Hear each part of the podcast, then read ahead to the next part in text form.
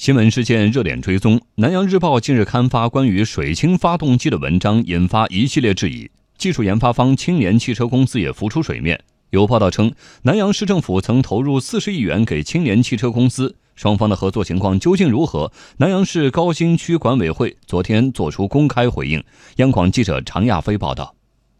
对于所谓的水氢发动机汽车，南阳市高新区管委会综合办公室副主任彭书新称，相关技术由湖北工业大学与青年汽车自2006年6月起联合研发，项目名称为“车载水解制氢用铝合金制备的关键技术基础研究”。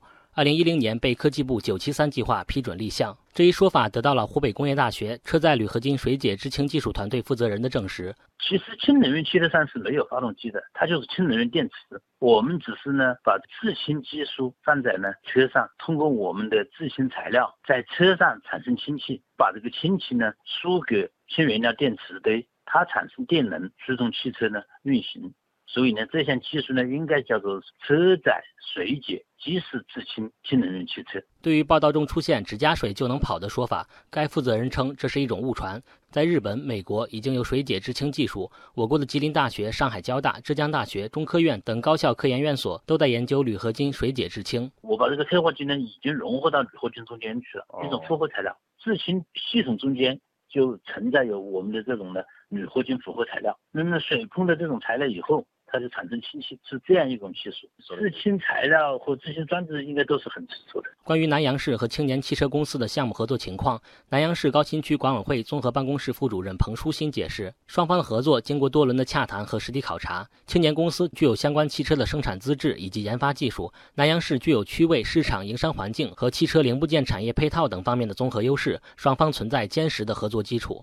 双方于二零一八年十六月二十八日签订了合作协议。拟在南阳高新区建设氢能源汽车产业园，计划生产氢能源乘用车、商用车以及氢燃料发动机。社会各界关注的车载水解即时制氢氢能源汽车，属于青年汽车的技术储备项目，由企业自主研发，技术成熟后将在南阳批量化生产。彭书新称，为务实推进项目建设，双方合作分两步走。第一步，青年汽车租赁厂房建设南阳研发基地，进行氢能源公交车、物流车和车载水解即时制氢氢能源汽车等样车的试制。第二步，在此基础上启动南阳氢能源汽车产业园项目建设。